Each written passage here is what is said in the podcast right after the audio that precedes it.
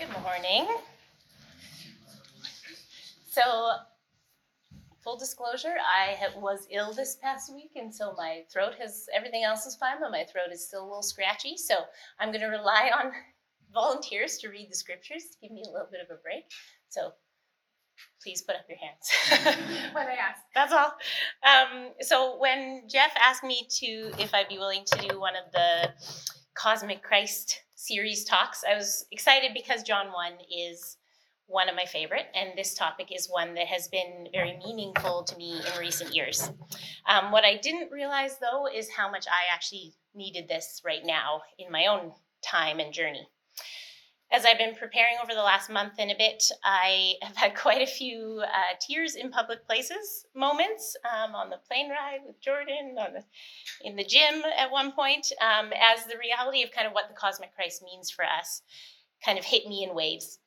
so, a bit of a warning this is a big topic cosmic Jesus in the real world. It's very grand. Um, and anything I say today is going to be a gross simplification of this beautiful and complex mystery. Um, but I have loved wrestling with it and am very grateful for the opportunity. So thanks for being here. Um, I also just want to say off the top that I have borrowed heavily from Father Richard Rohr in his book, The Universal Christ. I actually joked with Jeff at the beginning that I was just going to read selections for the entire 30 minutes. I'm not going to do that, um, but just know that. Um, if you were here in January, I hope you had the opportunity to catch part one and two by Jeff and Uncle Jay. I was very thankful for the way they grounded this topic. Um, because it's a big one. They both spoke about this mystery that even in the last few hundred years, we when we have explained away much of the world, it still exists. It still attracts people.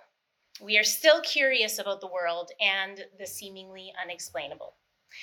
And to be honest, that's one of the things that still like draws me into spirituality is that that mystery. I don't ever want to live in a world where I understand everything or know how everything works. Um, I love a little mystery, and we see that longing for something more show up in so many traditions. Comedian Pete Holmes has a little clip that speaks to this. Um, before we watch it, if this clip inspires you to watch any of his other specials or the special this is from, I will warn you that I could not show most of it in church. So, this little clip, um, we'll, we'll check it out. Go for it. Like, my God is not an old man in the sky. It's a metaphor for a mystery that absolutely transcends all categories of human thought, including being and non being, but that's too many words for the back of a quarter. That's Joseph Campbell. I got all the best teachers later in life. Like Barry Taylor, the road manager for ACDC, said, God is the name of the blanket we put over the mystery to give it a shape. Shouldn't I have learned that in church? Why am I learning this from Barry Taylor, the road manager for ACDC? Just a little bit, but we see this curiosity about mystery everywhere. Uh, so much of our cultural discourse, for as long as we have record of it in books and art and music and film, is rooted in a curiosity about what's going on kind of behind the curtain. So, since January was a long time ago, and not all of you were here, I'm going to have us start by reading the entire beginning of John 1. I feel like I'm, can everyone see that? You guys? You can look around? Okay. You memorized. Perfect. then we're covered. Um, we're going to read it from the message because I like it best. That's the main, main reason. So, um, well, it's two slides. So, we'll maybe, if someone could read the first slide and then someone could read the second. Who wants to read the first one? Jamie. And the second one? Shara? Okay. Word present to God, God present to the Word. The Word was God. In readiness for God from one day, everything was created through Him. Nothing, not one thing, came into being without Him. What came into existence was life, and the life was light to live by. The light light blazed out of the darkness. The darkness couldn't put it out. There once was a man, his name was John, sent by God to point out the way to the light. He came to show everyone where to look, who to believe. John was not himself the light, was there to show the way to the light. The light light was the real thing. Every person can bring light, he brings into light. He was in the world. The world was there through him, and yet the world didn't even notice. He came to his own people, but they didn't want him.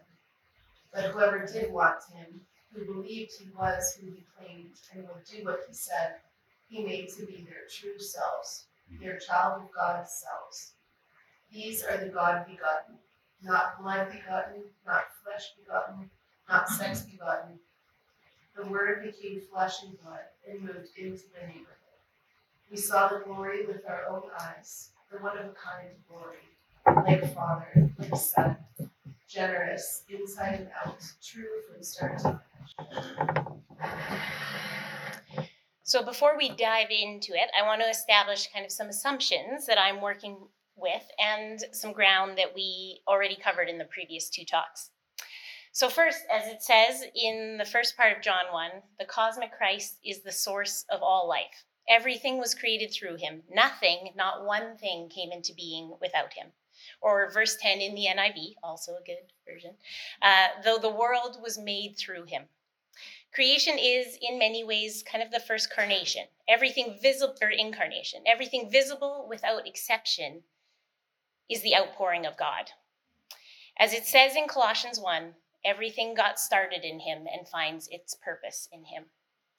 Secondly, as it says in verse 9, the cosmic Christ is the true light that gives light to everyone. The life light was the real thing. Every person entering life, he brings into light. John says this in John 8:12 or sorry, Jesus says this in John 8:12. I am the world's light. No one who follows me stumbles around in the darkness. I provide plenty of light to live in. The interesting thing about light is that it is not actually something on its own.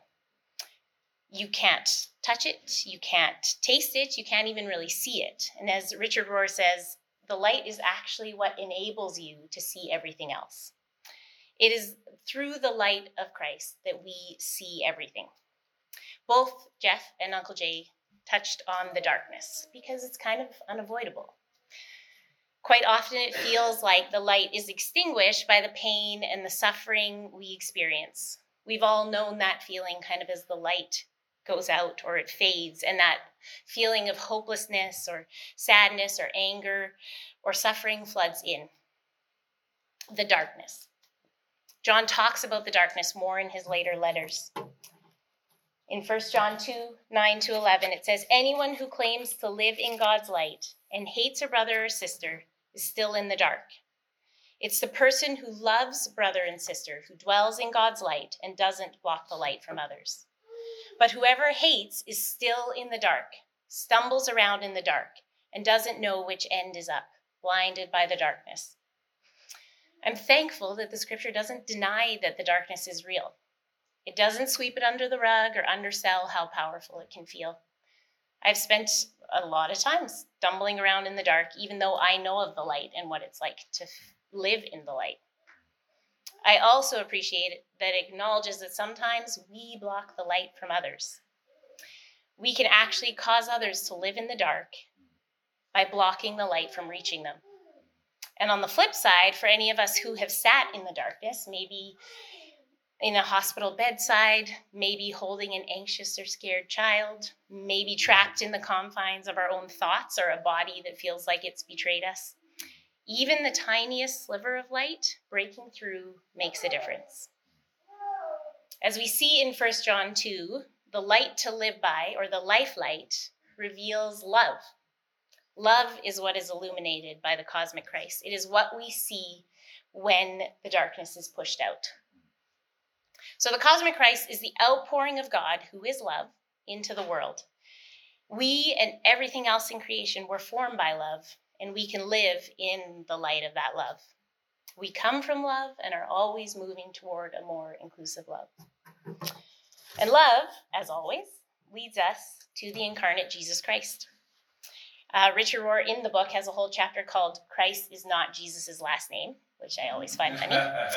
Uh, a description that I have found pretty clarifying over the years is that Jesus Christ is the outpouring of the cosmic God into a human, doing what God always does, reconciling two unlike things, showing us oneness is possible, putting God and human together in one body.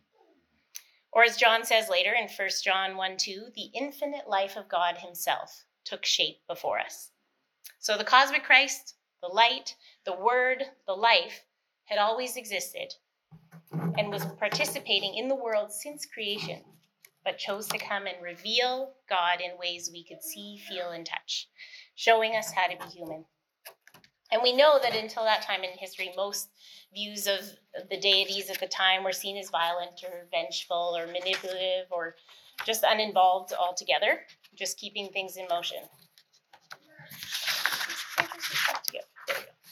After Jesus demonstrated what God is like, it enabled us to believe in a rational, compassionate, forgiving God. As our, pas- our passage today says, God's generous inside and out, true from start to finish. And Jesus came to show us what God is really like. Or as Jeff quoted from T.F. Torrance a few, about a month and a half ago now, there is no God behind the back of Jesus. God is really like Jesus. So the risen Jesus reveals to us the pattern that the cosmic Christ always follows, always moving toward resurrection and redemption for all of creation. He reveals, as I just mentioned, two unlike things being held together at once God and human, suffering and love, joy and pain, sacrifice and freedom. Jesus is the grounding of that mystery of Christ. And as it says in John 12 41, a glimpse of God's cascading brightness that poured through the Messiah. So Romans 8 29, if someone wants to read that, so I can take a drink. Anyone? Jordan, I thought I saw your hand go up. I know you love reading, so yeah. You'll never move again. Go for it. God knew what he was doing from the very beginning. He decided from the outset to shape the lives of those who love him along the same lines as the life of his son. The son stands first in the line of humanity he restored. We see the original and intended shape of our lives there. Anyone want to read this one? Jeff, thanks. We look at this Son and see the God who cannot be seen. We look at this Son and see God's original purpose in everything created. For everything, absolutely everything, above and below, visible and invisible, rank after rank after rank of angels, everything got started in him and finds its purpose in him. He was there before any of it came into existence and holds it all together right up to this moment. And when it comes to the church, he organizes and holds it together like a head does a body. He was supreme in the beginning, and leading the resurrection parade, he is supreme in the end. From beginning to end, he's there, towering far above everything, everyone. So spacious is he, so expansive that everything of God finds its proper place in him without crowding. So when we read these verses about Jesus Christ, we see these words speak about so much more than the 33 years that Jesus spent on earth. They are talking about the vastness of the cosmic Christ and when we turn back to our passage in John, we are faced with a question. If this life light is in and available to everyone, as it says in there, then why follow? What is the point of receiving and believing? This has been the question that I've been hung up on for quite a while now. Um, I have come to believe strongly that God really does mean that their love, reconciliation, and resurrection is for everyone. That us Western Christians maybe don't have the market cornered. So the lens I wear is a pretty universal one. The divine love will win in the end, and I truly believe that. This was a shift from the faith I had as a child, a youth, and a young adult. Over the past decade, I walked through experiences in my family, with friends, in our faith community that led me to be overwhelmed by the expansiveness of God. I had walked through much of life with God in a pretty tidy little box. Uh, but after a few encounters with the cosmic Christ, that box could not hold the divine I had witnessed. It always reminds me of the genie's quote in Aladdin phenomenal cosmic power, itty bitty living space. I've, I've been so grateful for this transition because as God revealed how much bigger they were, it meant that there was so much more room. A longer, wilder table had been set out in the wilderness where everyone was welcome. But with the recognition of this, such an expanse of God, somewhere along the line, I lost the intimacy with Jesus that had been central to my faith for most of my life. It was hard to reconcile both of these things at once. But even in preparing today, I was reminded again this is who God is. God is the cosmic Christ all around us, larger than the universe, in everything and everyone, but also pours himself into Jesus, who walks around on earth playing with kids, feeding the hungry, making furniture, pursuing those on the margins, standing up to the empire, and telling stories. We need both. I need both. Jesus is both wholly human and utterly cosmic. We need the intimate encounters to be able to see him everywhere else. And we also experience these intimate encounters differently. Creation, spiritual practices, embodied living, deep conversation with friends, prayer, we, we experience the cosmic Christ differently, each of us. And these encounters are kind of like strobe light revelations of this cosmic Christ. But he is, if he is everywhere and in everything, then what about verse 10? It says, He was in the world, the world was there through him, and yet the world didn't even notice or recognize him, as it says in the NIV. He came to his own people, but they didn't want him or receive him. The cosmic Christ is still everywhere in the world, whether we take notice or not. In the last few centuries, as Jeff pointed out, we seem to notice less and less. And even in Jesus' time, many people saw him, but didn't recognize him. This whole following Jesus thing, it is an invitation that we have been offered. Believe in me, follow me, be someone who recognizes and receives Christ in the world, and you will get to be part of the mystery. But whoever did want him, who believed he was who he claimed and would do what he said, he made to be their true selves, their child of God selves. So recognizing Christ allows us to return to our deep interconnected identity in this Christ soaked world. For those who recognize the Christ when they encounter Jesus and see God incarnate in the world, everything changes. Believing and responding to this invitation to live in the light opens up the world, allows us to see the cosmic Christ in all of creation, in our families, our kids, our neighbors, our colleagues, the queer community, Buddhists, Muslims, Eastern Orthodox, Jews, Palestinians, politicians, climate activists, socialists, capitalists, anti vaxxers, trees, pets, oceans, storms, and sunshine. It is inviting you into a deeper mode of seeing. Encounters with Jesus where we actually recognize him, peel back the layers, and reveal the Christ mystery in the world. When I used to lead Sunday school, we would talk about borrowing Jesus's glasses and seeing the world through his eyes, seeing people as he does. Now, many of us who are gathered here have probably had an encounter moment with Jesus that led us to recognize and believe him and who he claimed to be. We see these encounter moments, the moments where the cosmic Christ is recognized in Jesus throughout the Gospels. The woman at the well interacts with Jesus in a very human, physical way, providing him with water. But through their conversation, she comes to recognize the cosmic Christ in him, the one who knows everything about her and reveals to her her true self, her child of God self. The men walking to Emmaus end up talking to Jesus and not recognizing him. They weren't able to see the cosmic Christ beyond the human body of Jesus until he shared a meal with them. But the story I want to look at just a little more closely this morning is the story of Mary Magdalene at the tomb after Jesus was resurrected. Oh, one more person willing to read this? Thank you, Kathy. Mary stood outside the tomb weeping. As she wept, she knelt to look into the tomb and saw two angels sitting there, dressed in white, one at the head, the other at the foot of where Jesus' body had been laid. They said to her, Woman, why do you weep? They took my master, she said, and I don't know where they. After she said this, she turned away and saw Jesus standing there, but she did not recognize him. Jesus spoke to her, Woman, why do you weep? Who are you looking for? She, thinking that he was the gardener, said, Sir, if you took him, tell me where you put him so I can care for him. Jesus said, Mary. Turning to face him, she said in Hebrew, Rabboni, meaning teacher. Jesus said, Don't cling to me, for I have not yet ascended to the Father. Go to my brothers and tell them, I ascend to my Father and your Father, my God and your Father. Thank you. This story, the Emmaus Road story, and pretty much all the post resurrection accounts of Jesus always seems strange to me uh, because it made no sense that his most loyal followers didn't recognize him. Mary adored Jesus and had spent so much time in his company, but here it says she thought he was the gardener. More recently, I've come to think about this in relation to the cosmic Christ. Perhaps Jesus looked physically different at this point. Perhaps his physical body was changed post resurrection.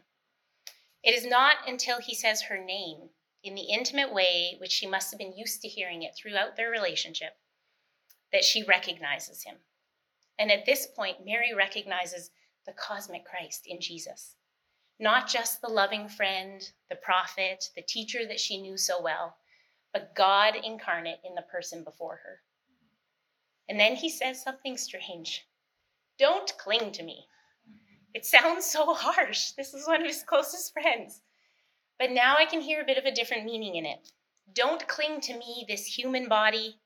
Recognize the cosmic Christ that is not bound by one body. For Mary, in that moment, I imagine she had an experience similar to mine in the past decade, though undoubtedly she probably figured it out a lot quicker. For a second, maybe, she lost that personal, intimate connection with the physical friend she had come to know, the one she had chosen to follow because of the love he had shown her and the light and life he had told her about. But those intimate encounters with the person of Jesus were what led Mary to the cosmic Christ. The expansive, transcendent mystery that stayed with her long after the physical body of Jesus was gone. If she had continued to just cling to Jesus in the flesh, she would have missed Christ in the rest of the world once he was gone. And it's the same with me. I have needed the encounters with Jesus through the Gospels. Those moments where I've experienced him in the same way as the woman at the well, feeling so personally known and loved and hearing his voice. But it can't stop there. The cosmic Christ draws us further. In John 12, 44 to 47, it says, Jesus summed it all up when he cried out, Whoever believes in me believes not just in me, but in the one who sent me. Whoever looks at me is looking, in fact, at the one who sent me. I am light that has come into the world so that all who believe in me won't have to stay any longer in the dark. If anyone hears what I am saying and doesn't take it seriously, I don't reject him. I didn't come to reject the world, I came to save the world. So, how does this change how we show up in the world? G.K. Chesterton said your religion is not the church you belong to, but the cosmos you live inside of. And Rohr writes that a cosmic notion of the Christ competes with and excludes no one, but includes everyone and everything. Matthew 5.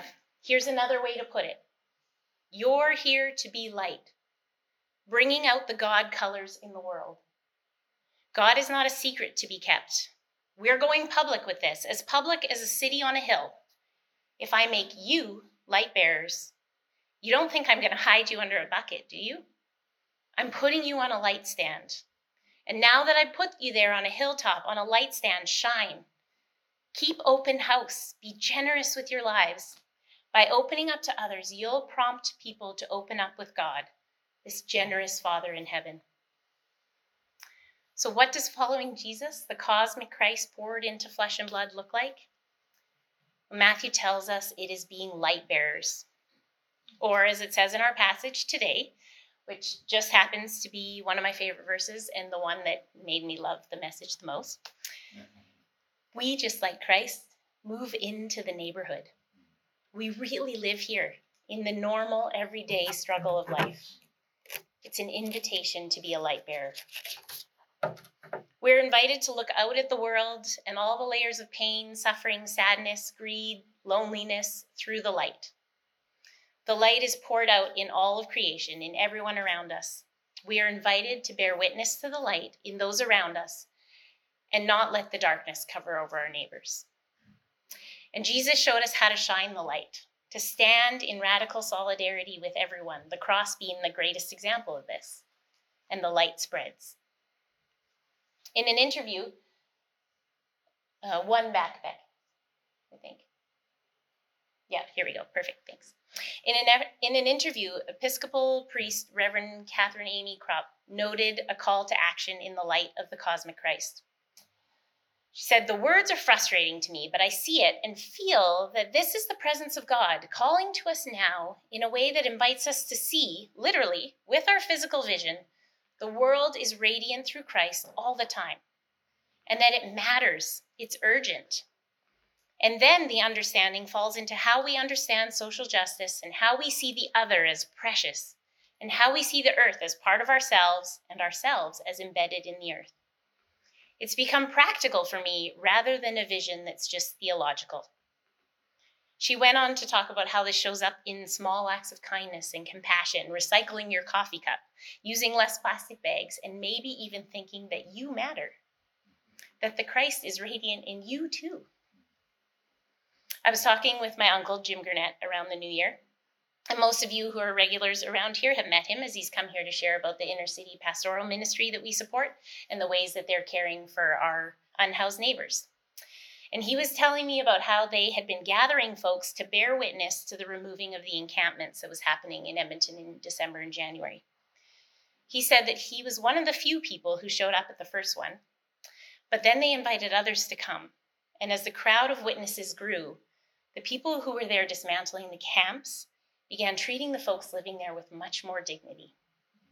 Just witnesses standing there in solidarity, not even engaging in a physical way, changed things dramatically for the folks impacted. The invitation is to be a light bearer. The artist, Scott Erickson, uh, just posted this image last week with this caption. But what occurs in the midst of human suffering is the gathering of human souls around those who are hurting. We have our resources, skills, and technologies to offer, yes. But it seems that what we most deeply need to receive and what we most deeply need to offer is the light of presence.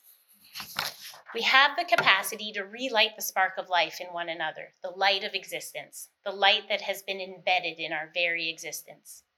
And maybe that's why the light said, Where two or more are gathered, because in that gathering, we become aware of the shared light we are participating with and in. May we never lose sight of the light that shines brightest when we are gathering to care for and love each other. The divine says it's present in that moment. It's some of the most poignant places of incarnation I've ever witnessed. I think there's a lot of truth in that. John 17, 25 to 26 says, Righteous Father, the world has never known you, but I have known you. These disciples know that you sent me on this mission. I have made your very being known to them, who you are and what you do, and continue to make it known, so that your love for me might be in them exactly as I am in them. So, as we recognize the cosmic Christ, the divine love in Jesus, in each other, in all of creation, Christ promises to make us our true selves, our child of God selves. Our identity is tied to love and to light. His incarnation reveals our deeper identity as light bearers, as participants in the mystery we see around us. So now we're going to move into communion, which is a very easy transition in this particular topic. Um, this spiritual practice that we participate in every week is an opportunity to be reminded of the incarnation and resurrection of the cosmic Christ.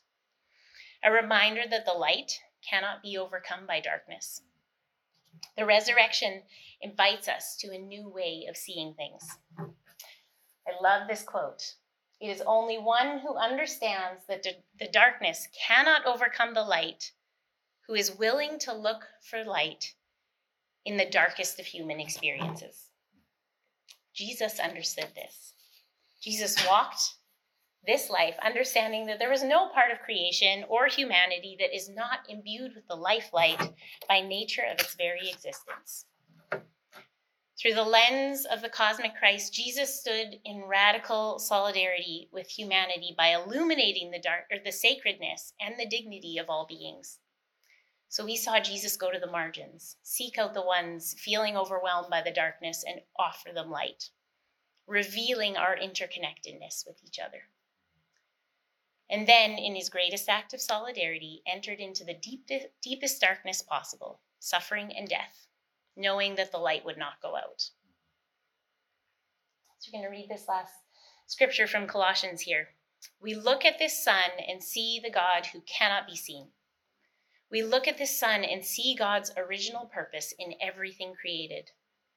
For everything, absolutely everything, above and below, visible and invisible, rank after rank after rank of angels, everything got started in Him and finds its purpose in Him. He was there before any of it came into existence and holds it all together right up to this moment. And when it comes to the church, He organizes and holds it together like a head does a body. He was supreme in the beginning, and, leading the resurrection parade, He is supreme in the end. From beginning to end, he's there, towering far above everyone and everything. So spacious is he, so expansive, that everything of God finds its proper place in him without crowding. Not only that, but all the broken and dislocated pieces of the universe, people and things, animals and atoms, get properly fixed and fit together in vibrant harmonies, all because of his death, his blood that poured down from the cross. So the risen Jesus reveals to us the pattern that the cosmic Christ follows, always moving toward resurrection and redemption for all creation. So, in a minute, I'm going to ask you to come up and take these flesh and blood reminders here and return to your seat. I'm going to play a William Matthews song called We'll All Be Free. And while you're sitting and listening, just take a moment to answer this question where have you encountered the cosmic Christ in the world? Have you met a gardener, or maybe a neighbor, or a colleague, or even a close friend or partner and recognized the Christ, the cosmic Christ in them? Where have you noticed the light breaking through? Let's pray.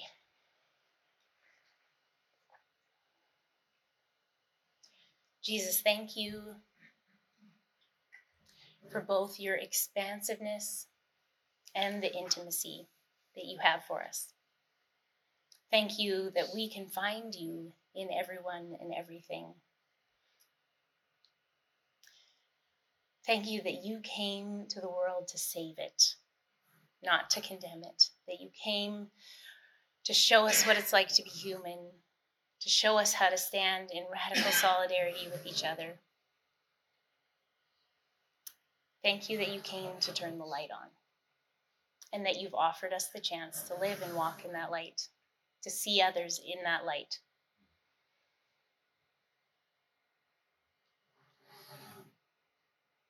Thank you, God, for all that you've done. In Jesus' name, amen.